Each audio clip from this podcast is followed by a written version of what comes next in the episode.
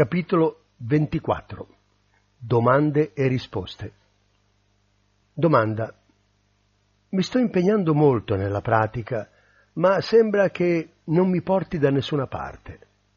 Risposta È una cosa davvero importante. Nella pratica non cercare di andare da qualche parte. Proprio il desiderio di essere libero o illuminato sarà il desiderio che ostacolerà la tua libertà. Puoi praticare con tutto l'impegno che vuoi, di giorno e di notte, con ardore, ma se nella mente c'è ancora il desiderio di ottenere qualcosa, non troverai mai la pace. L'energia che proviene da questo desiderio sarà causa di dubbi e inquietudini. Non importa quanto a lungo e con quanto impegno pratichi, la saggezza non sorgerà dal desiderio. Perciò lascia semplicemente andare. Osserva la mente e il corpo con consapevolezza, ma non cercare di ottenere qualcosa.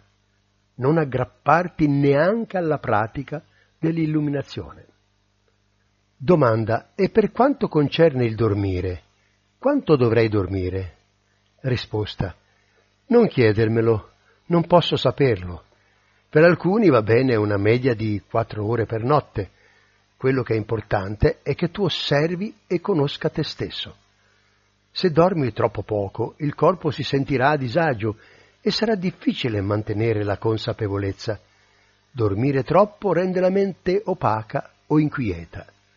Trova da te il tuo naturale equilibrio, osserva accuratamente la mente e il corpo, e sperimenta di quante ore hai bisogno di dormire fino a quando trovi la quantità ottimale. Se ti svegli e ti volti per farti un sonnellino, è una contaminazione. Domanda. E il cibo? Quanto dovrei mangiare? Risposta. Per il mangiare è come per il dormire, devi conoscere te stesso. Il cibo deve soddisfare le necessità del corpo. Considera il cibo come una medicina. Mangi così tanto da sentirti assonnato dopo i pasti e diventi ogni giorno più grasso? Fermati, esamina il tuo corpo e la tua mente. Non c'è bisogno di digiunare. Fai esperienza con la quantità di cibo che assumi. Trova il naturale equilibrio per il tuo corpo. Seguendo la pratica ascetica, metti tutto insieme il cibo nella ciotola per la questua, così puoi facilmente valutare quanto ne hai preso. Osserva te stesso con cura mentre mangi conosci te stesso. L'essenza della nostra pratica sta tutta qui. Non devi fare niente di speciale. Osserva solo. Esamina te stesso. Osserva la mente. Allora saprai quale è il naturale equilibrio per la tua pratica.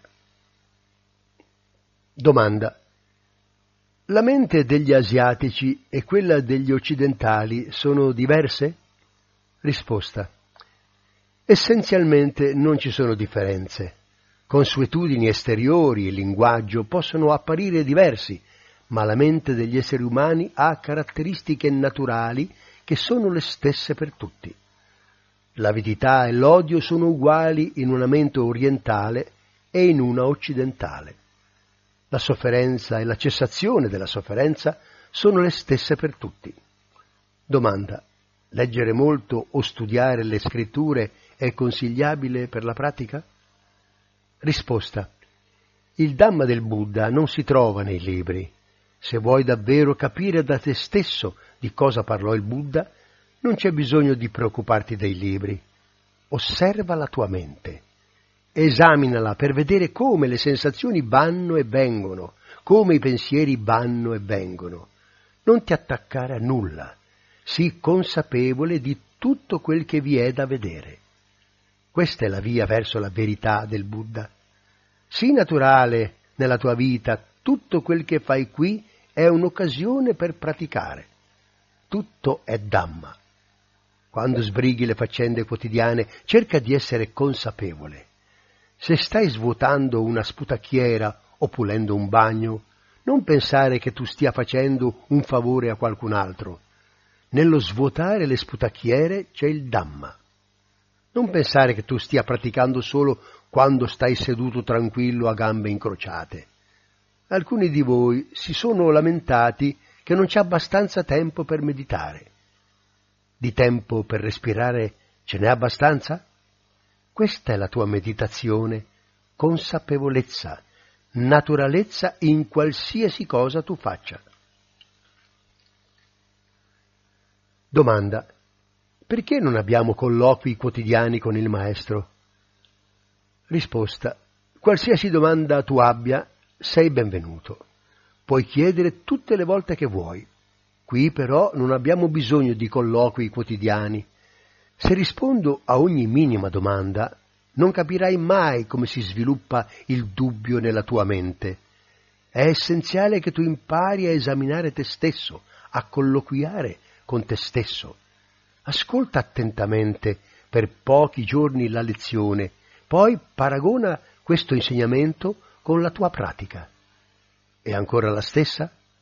È diversa? Perché hai dubbi? Chi è che dubita? Solo se esamini te stesso puoi capire. Domanda. A volte mi preoccupo della disciplina monastica. È male se accidentalmente uccido un insetto? Risposta. Sila o disciplina e moralità è essenziale per la nostra pratica, ma non ti devi attaccare ciecamente alle regole.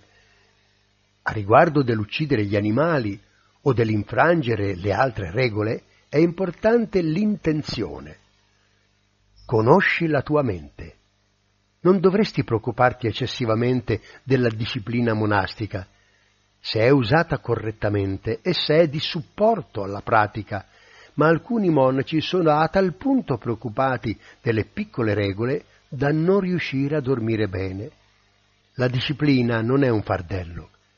Il fondamento della nostra pratica qui è la disciplina, la buona disciplina, più le regole e le pratiche ascetiche.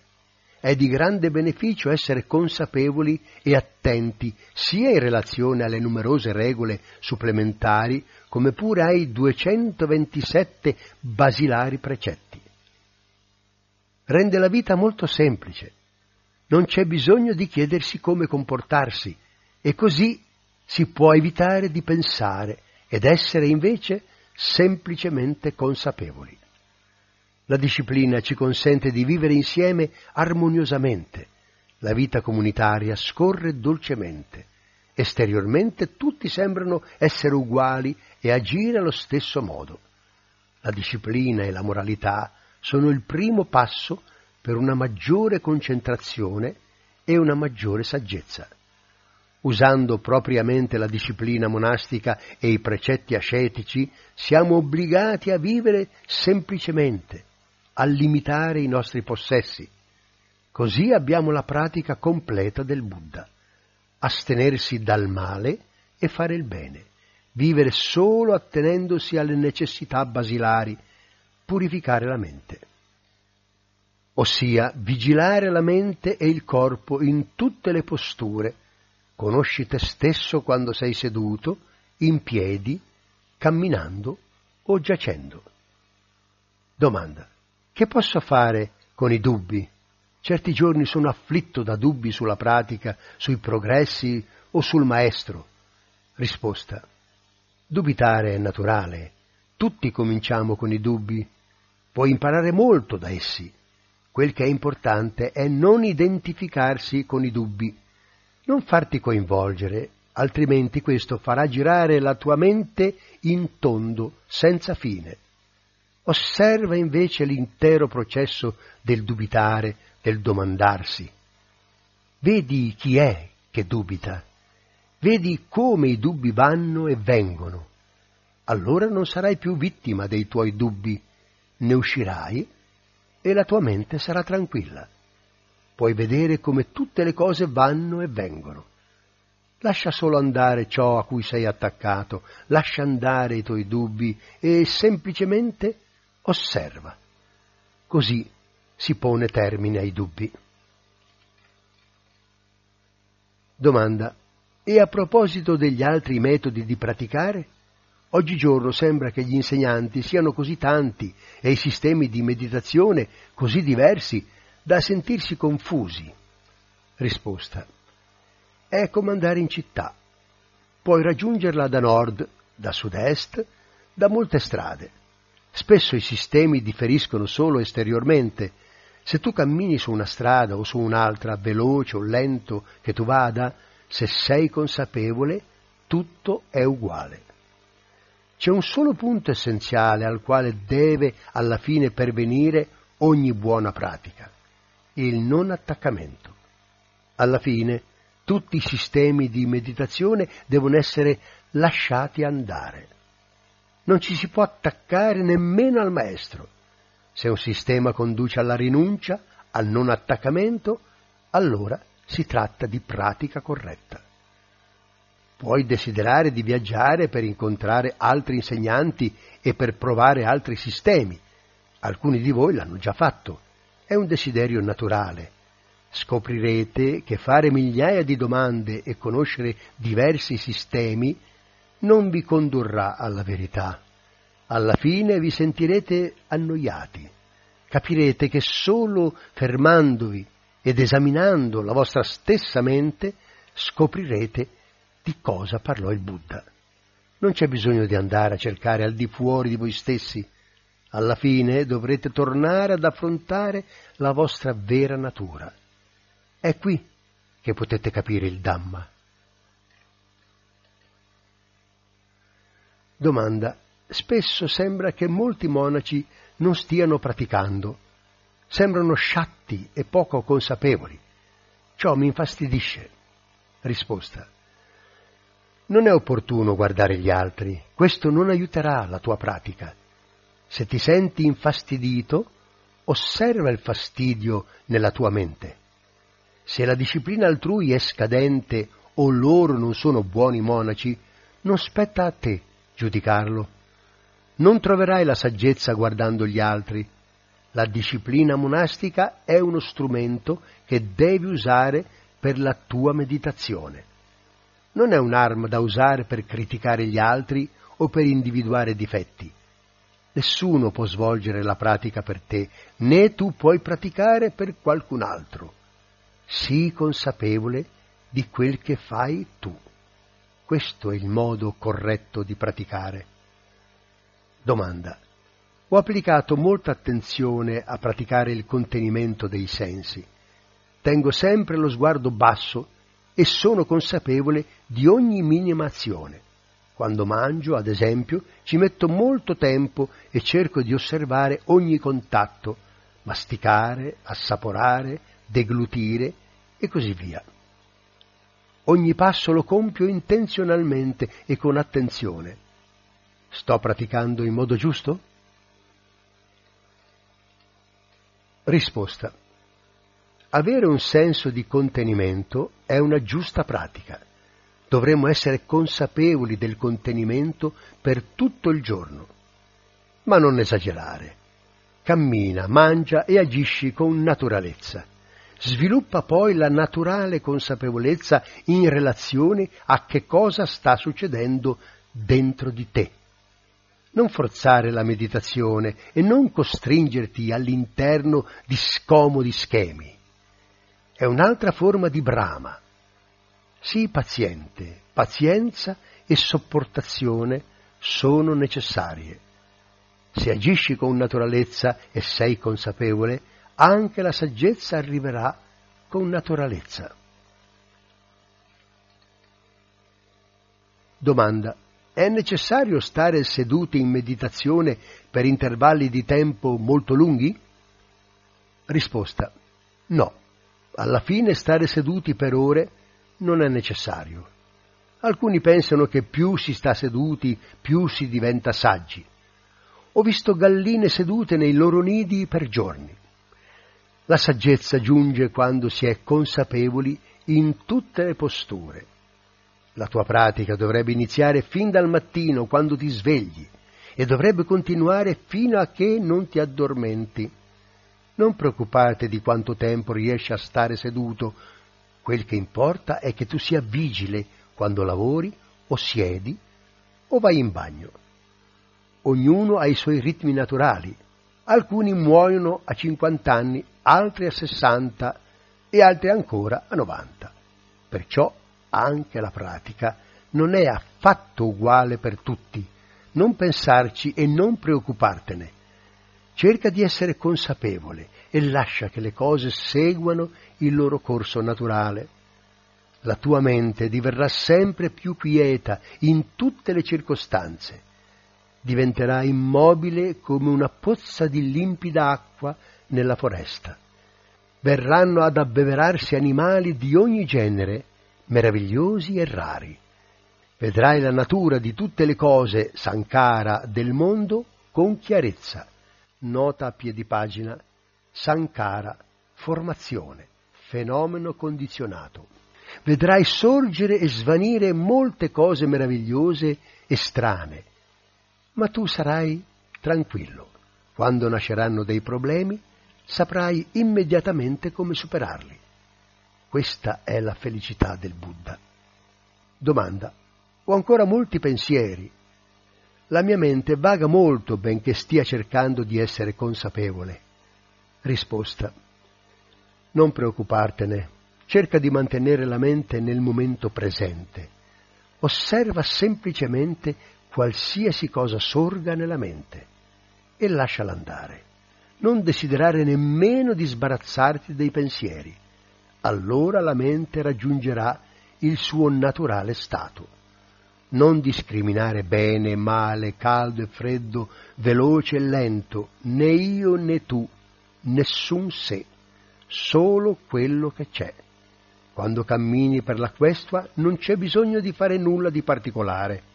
Cammina e guarda quel che c'è, semplicemente.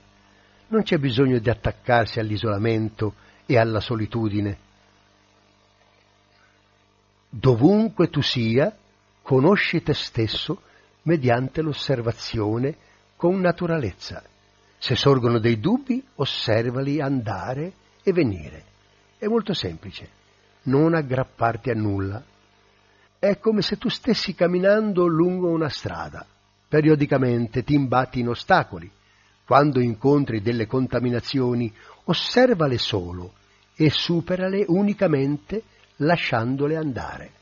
Non pensare agli ostacoli che hai già superato, non ti preoccupare di quelli che non hai ancora visto. Resta incollato al presente. Non interessarti alla lunghezza del cammino o alla destinazione. Tutto cambia. Qualsiasi cosa attraversi, non attaccarti a essa. Alla fine la mente raggiungerà automaticamente il suo naturale equilibrio nella pratica. Ogni cosa andrà e verrà da sé. Domanda. Hai mai dato un'occhiata al Sutra dell'altare di Huineng, il sesto patriarca? Risposta. La saggezza di Huineng è molto penetrante. È un insegnamento molto profondo, per i principianti non è facile da capire, però se pratichi pazientemente con la nostra disciplina, se pratichi il non attaccamento, alla fine capirai. Una volta un mio discepolo stava in una capanna con il tetto impagliato. Durante quella stagione delle piogge spesso pioveva e un giorno un forte vento fece volar via metà del tetto. Nota a piedi pagina. La stagione delle piogge coincide con l'annuale periodo di tempo di tre mesi che in India corrisponde a quello dei primi tre mesi monsonici durante i quali i monaci hanno la regola dell'obbligo di residenza in monastero, un periodo che tradizionalmente è dedicato a una formazione più intensiva. Non si preoccupò di aggiustarlo, semplicemente lasciò che piovesse dentro la capanna. Dopo molti giorni gli chiesi della sua capanna. Disse che stava praticando il non attaccamento. Questo è non attaccamento privo di saggezza, è più o meno come l'equanimità di un bufalo d'acqua. Se vivi un'esistenza semplice e buona, se sei paziente e altruista, capirai la saggezza di Uineng. Domanda. Hai detto che Samata e Vipassana o concentrazione e visione profonda sono la stessa cosa. Potresti spiegarmelo meglio? Risposta è piuttosto semplice. La concentrazione samata e la saggezza vipassana lavorano insieme. Prima la mente diviene tranquilla, attenendosi a un oggetto di meditazione. È quieta solo mentre si sta seduti a occhi chiusi. Questo è samata e alla fine tale fondamento del samadhi è la causa del sorgere della saggezza o della vipassana. Allora la mente è quieta sia che si stia seduti a occhi chiusi, sia che si cammini nel caos cittadino. È così. Prima eri un bambino, adesso sei un adulto. Il bambino e l'adulto sono la stessa persona? Puoi rispondere di sì, oppure, da un altro punto di vista, puoi dire che sono persone diverse. Così anche Samatha e Vipassana potrebbero essere considerate separate. Oppure, come il cibo e le feci. Si potrebbe dire che il cibo e le feci sono la stessa cosa o che sono cose diverse. Non credere a quel che ti dico, pratica e vedi da te. Non c'è bisogno di niente di speciale. Se esaminerai come sorgono la concentrazione e la saggezza, conoscerai la verità da te. Oggigiorno la gente si attacca alle parole, chiamano la loro pratica vipassana Samata è guardata dall'alto in basso, oppure la loro pratica la chiamano Samata, dicono che è essenziale fare Samata prima di Vipassana. Tutto questo è sciocco. Non cercare di pensare in questo modo, svolgi semplicemente la pratica e capirai da te. Domanda. Nella nostra pratica è necessario essere in grado di entrare in uno stato di assorbimento meditativo? Risposta. No. L'assorbimento meditativo non è necessario. Devi instaurare un minimo di tranquillità e unificare la mente. Poi usa tutto questo per esaminare te stesso. Non c'è bisogno di niente di speciale. Se nella tua pratica giunge l'assorbimento meditativo, anche questo va bene. Non ti ci attaccare però. Alcuni restano aggrappati all'assorbimento.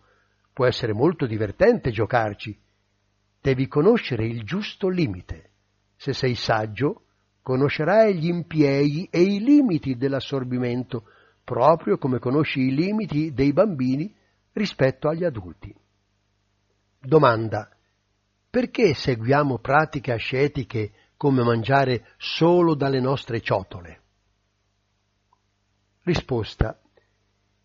I precetti ascetici servono ad abituarci a eliminare le contaminazioni. Seguendo uno di essi, come mangiare dalla ciotola per la questua, possiamo essere più consapevoli del fatto che il nostro cibo è una medicina. Se non abbiamo contaminazioni, non importa come mangiamo, però qui usiamo una forma per semplificare la nostra pratica. Il Buddha non ritenne che i precetti ascetici fossero necessari per tutti i monaci, ma consentì che li seguissero coloro che desideravano praticare rigorosamente. Si aggiungono alla nostra disciplina esteriore e aiutano ad accrescere la forza e la saldezza mentale. Queste regole devono essere osservate per te stesso, non guardare come praticano gli altri, osserva la tua mente e vedi ciò che per te è salutare.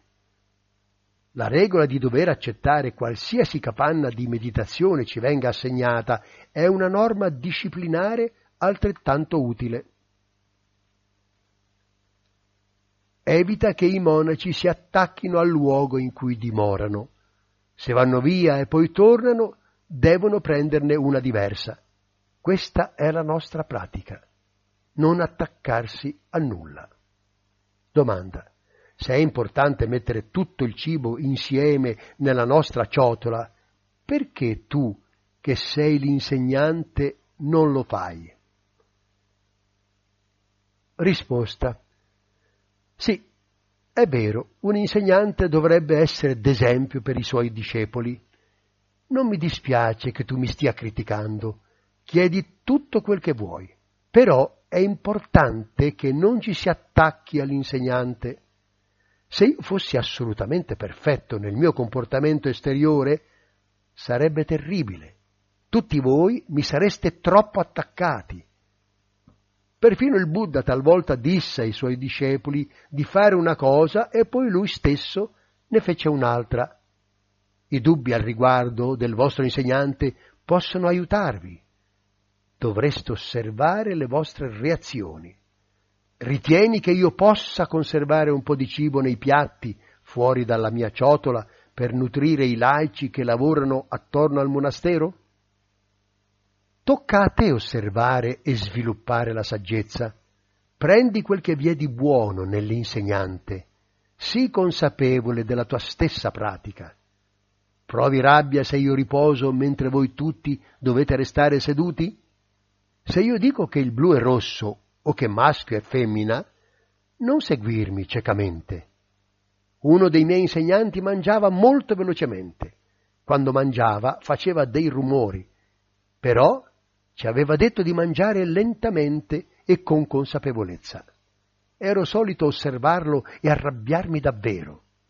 Io soffrivo, ma lui no. Osservavo l'esteriorità. Dopo ho imparato. Alcuni guidano velocemente, ma con molta attenzione.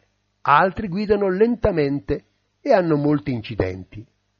Non attaccarti alle regole, alla forma esteriore, osserva gli altri tutt'al più per un 10% e te stesso per il 90%. Questa è retta pratica. All'inizio ero solito osservare il mio insegnante, Ajahn Tongrat, e avevo molti dubbi. La gente pensava perfino che fosse matto, faceva cose strane ed era molto aspro con i suoi discepoli, esteriormente era arrabbiato, ma dentro non c'era nulla. Non c'era nessuno lì dentro. Era eccezionale. Restò limpido e consapevole fino al momento della morte. Guardare il sé esteriore significa paragonare, discriminare. In questo modo non troverai la felicità, non troverai la pace neanche se passi il tuo tempo cercando un uomo o un maestro perfetto. Il Buddha ci insegnò a guardare il Dhamma, la verità, non a guardare gli altri. Domanda. Come possiamo vincere la lussuria? A volte penso di essere schiavo del mio desiderio sessuale. Risposta. La lussuria deve essere bilanciata mediante la repulsione. L'attaccamento alla forma del corpo è un estremo e si dovrebbe tenere a mente l'opposto. Esamina il corpo come un cadavere e vedi nel processo di decomposizione. Oppure pensa alle parti del corpo come i polmoni, la milza, il grasso, le feci e così via. Ricorda queste cose e quando sorge la lussuria visualizza questi aspetti repellenti del corpo. Te ne libererà. Domanda. E la collera? Cosa dovrei fare quando sento che sta sorgendo la collera? Risposta. Devi usare la gentilezza amorevole. Quando stati mentali collerici sorgono durante la meditazione, equilibrali sviluppando sentimenti di gentilezza amorevole. Se qualcuno fa qualcosa di male o si arrabbia, non arrabbiarti anche tu. Se lo fai, sei più ignorante di lui. Sii saggio. Tieni a mente la compassione perché quella persona sta soffrendo. Colma la tua mente di gentilezza amorevole come se si trattasse di un caro fratello. Concentrati sul sentimento della gentilezza amorevole come oggetto di meditazione e fondilo su tutti gli esseri del mondo. È possibile sconfiggere l'odio solo mediante la gentilezza amorevole. A volte potresti vedere dei monaci che si comportano male, potresti irritarti. Questa sofferenza non è necessaria, non è il nostro Dhamma. Potresti pensare, non sono rigorosi come me, non sono meditanti seri come noi, quei monaci non sono buoni monaci.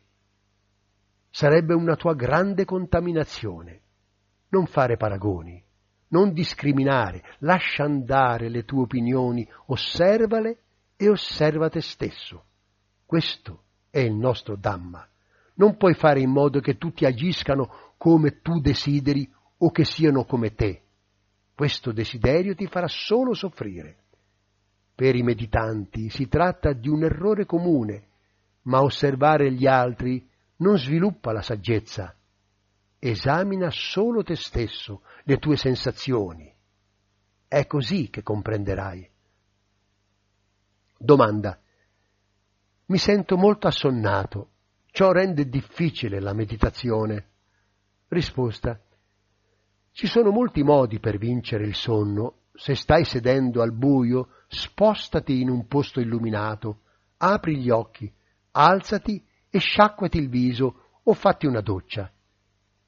Se sei assonnato, cambia postura. Cammina molto, cammina all'indietro. Il timore di andare a sbattere contro qualcosa ti terrà sveglio. Siediti in prossimità di un dirupo o sull'orlo di un pozzo. Non oserai dormire. Se non c'è niente che funzioni, allora vai a dormire. Mettiti disteso con accuratezza e cerca di essere consapevole fino a quando ti addormenti. Appena ti svegli, alzati subito. Non guardare che ora è, non girarti. Inizia con la consapevolezza dal momento in cui ti svegli. Se ti senti assonnato tutti i giorni, cerca di mangiare meno. Esamina te stesso. Appena ti accorgi che dopo altri cinque bocconi sarai sazio, fermati e bevi fino a sentirti lievemente sazio, in modo corretto. Va a sederti, osserva la tua sonnolenza e la tua fame. Devi imparare a calibrare il cibo. Man mano che la pratica andrà avanti, avrai naturalmente più energia e mangerai meno.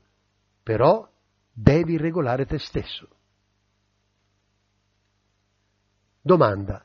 Perché qui ci si prostra così tanto? Risposta.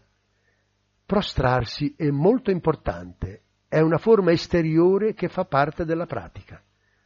Questa forma dovrebbe essere svolta correttamente, porta la fronte del tutto a contatto con il pavimento, i gomiti devono toccare le ginocchia e le palme delle mani devono stare sul pavimento a meno di dieci centimetri di distanza.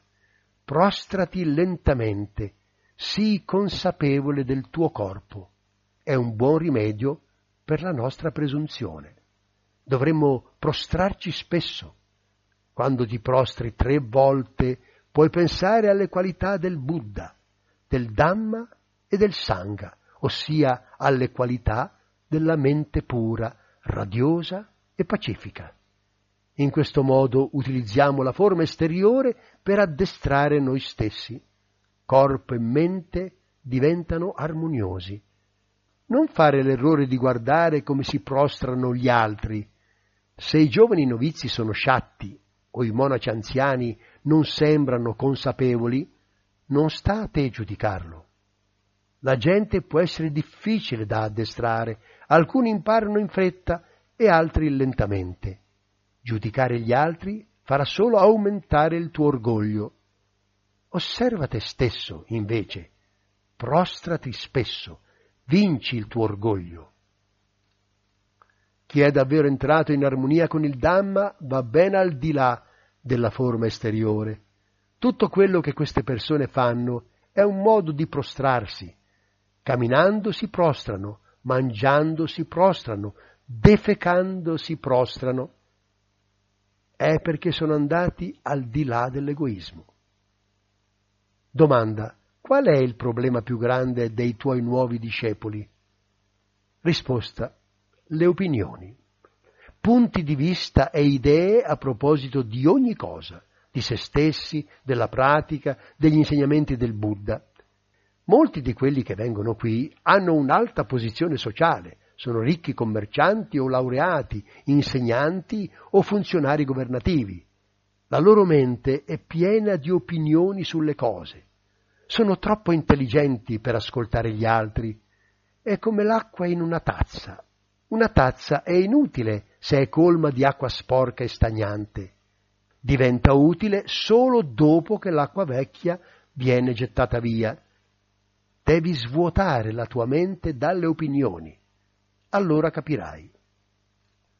La nostra pratica va al di là dell'intelligenza e al di là della stupidità.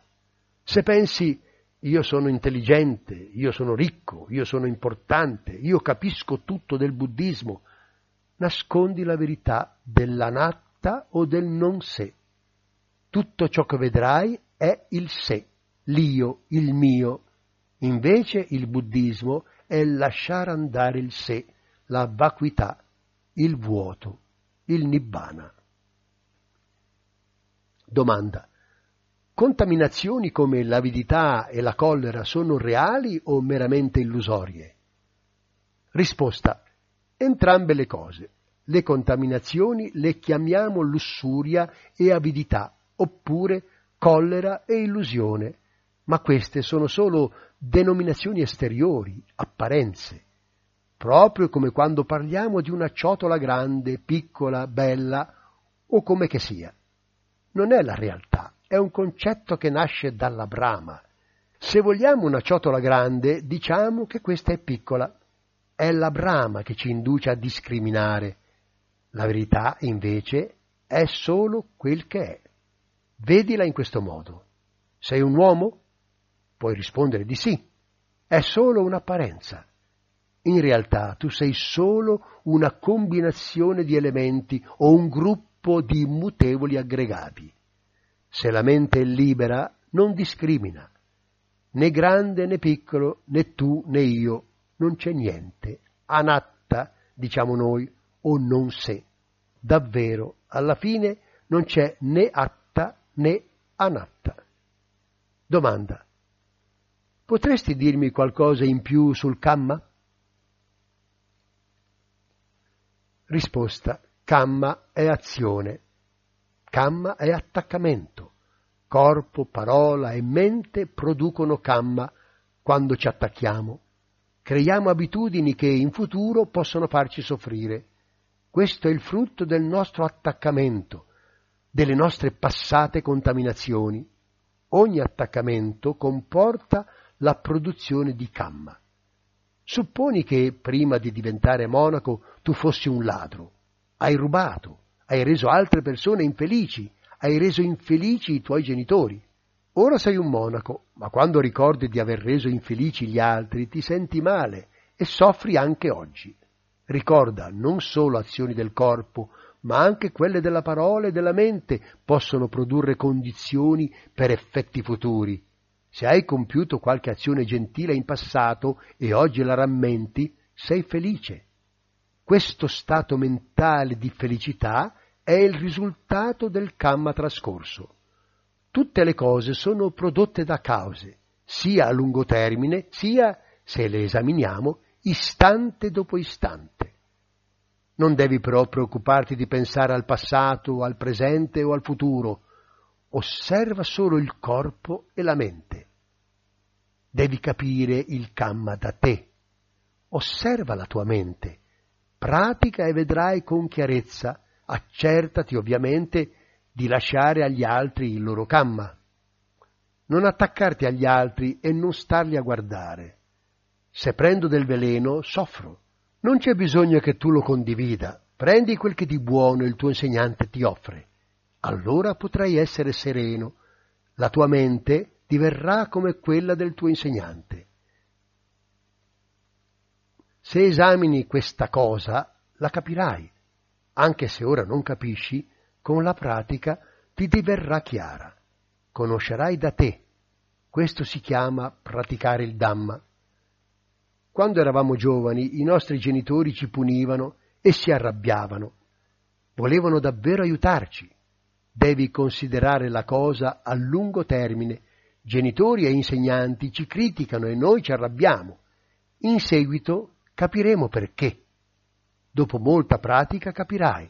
Devi sbarazzarti della tua intelligenza. Se pensi di essere meglio degli altri, soffrirai e basta. Che peccato. Non c'è bisogno di arrabbiarsi. Osserva solamente. Domanda. A volte sembra che da quando sono diventato monaco il mio disagio e la mia sofferenza siano aumentate. Risposta. So che alcuni di voi hanno alle loro spalle benessere materiale e libertà esteriore, al confronto ora la tua vita è austera. Per la pratica spesso vi faccio stare seduti ad aspettare per lunghe ore. Il cibo e il clima sono diversi da quelli di casa vostra. Tutti devono passare attraverso cose di questo genere. Questa è la sofferenza che conduce alla fine della sofferenza. È così che impari. Quando ti arrabbi e ti dispiace per te stesso, questa è una grande occasione per capire la mente. Il Buddha disse che le contaminazioni sono i nostri insegnanti. Tutti i miei discepoli sono come figli. Nella mia mente ho solo il loro benessere e gentilezza amorevole. Se sembra che vi faccia soffrire, è per il vostro bene. So che alcuni di voi sono colti e competenti, persone con poca istruzione e poca cultura mondana possono praticare con facilità, però è come se voi occidentali aveste una casa molto grande da pulire. Quando la casa sarà pulita potrete vivere in uno spazio molto grande, potrete usare la cucina, la biblioteca, il soggiorno. Devi avere pazienza, Pazienza e sopportazione sono essenziali per la nostra pratica. Per me, quando ero un giovane monaco, non è stata dura come per te. Parlavo la lingua del mio paese e mangiavo il cibo del mio paese. Alcuni giorni ero ugualmente disperato, volevo lasciare l'abito monastico o perfino suicidarmi. Questo genere di sofferenza proviene da punti di vista errati. Quando hai visto la verità, però, sei libero da punti di vista e opinioni. Tutto diventa tranquillo. Domanda. Ho sviluppato stati mentali davvero sereni grazie alla meditazione. Ora che cosa dovrei fare? Risposta. È una buona cosa rendere serena la mente, concentrata. Utilizza questa concentrazione per esaminare la mente e il corpo dovresti osservare anche quando la mente non è serena. Allora conoscerai la vera pace. Perché? Perché vedrai l'impermanenza. Perfino la pace deve essere vista come impermanente. Se ti attacchi a stati mentali sereni, quando non li avrai, soffrirai. Rinuncia a tutto, anche alla pace. Domanda. Hai detto che hai paura per i discepoli molto diligenti. Ho sentito bene? Risposta. Sì, è vero, ho paura. Temo che siano troppo seri, si sforzano troppo, ma senza saggezza. Si impongono sofferenze non necessarie. Alcuni di voi sono determinati a diventare illuminati. Serrate i denti e lottate sempre. Questo è sforzarsi troppo. La gente è tutto uguale, non conosce la natura delle cose, Sankara. Tutte le formazioni mente e corpo sono impermanenti. Osservare semplicemente, senza attaccarsi.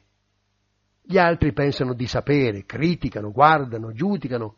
Va bene, lasciali alle loro opinioni. Discriminare è pericoloso, è come una strada con una curva molto stretta. Se pensiamo che gli altri siano peggiori, migliori o uguali a noi, andiamo fuori strada. Se discriminiamo, soffriremo solo. Domanda. È già da molti anni che faccio meditazione. La mia mente è aperta e serena in quasi tutte le circostanze. Adesso mi piacerebbe far marcia indietro e praticare alti stati di concentrazione o assorbimento mentale. Risposta. Ottimo. È un esercizio mentale benefico. Se hai saggezza non ti fisserai sugli stati di concentrazione mentale. È come voler sedere in meditazione per lungo tempo. È un ottimo esercizio, ma in realtà la pratica è separata da qualsiasi postura. Si tratta di osservare la mente in modo diretto. Questa è saggezza. Se hai esaminato e compreso la mente, allora hai la saggezza per conoscere i limiti della concentrazione o dei libri. Se hai praticato e compreso il non attaccamento, allora puoi tornare ai libri. Saranno un dolce squisito. Possono aiutarti a insegnare agli altri. Oppure puoi tornare a praticare l'assorbimento mentale. Hai la saggezza per sapere che non ti devi attaccare a nulla. Domanda. Potresti passare in rassegna i punti più importanti della nostra discussione? Risposta. Devi esaminare te stesso sapere chi sei, conoscere il tuo corpo e la tua mente osservando e basta. Quando siedi, dormi, mangi, conosci i tuoi limiti. Usa la saggezza. La pratica non è cercare di ottenere qualcosa, sii solo consapevole di quel che è. La nostra meditazione completa è guardare la mente in modo diretto. Vedrai la sofferenza, la causa di essa e la sua fine. Devi avere pazienza però, molta pazienza e sopportazione. Imparerai gradualmente. Il Buddha insegnò ai suoi discepoli di stare con i loro insegnanti almeno cinque anni. Devi imparare i valori del donare, della pazienza e della devozione non praticare in modo troppo severo, non farti catturare dalla forma esteriore. Osservare gli altri è cattiva pratica, semplicemente sii naturale e osserva. La nostra disciplina monastica e le regole monastiche sono molto importanti, creano un ambiente semplice e armonioso, usale bene. Ricorda però L'essenza della disciplina monastica è osservare l'intenzione, esaminare la mente.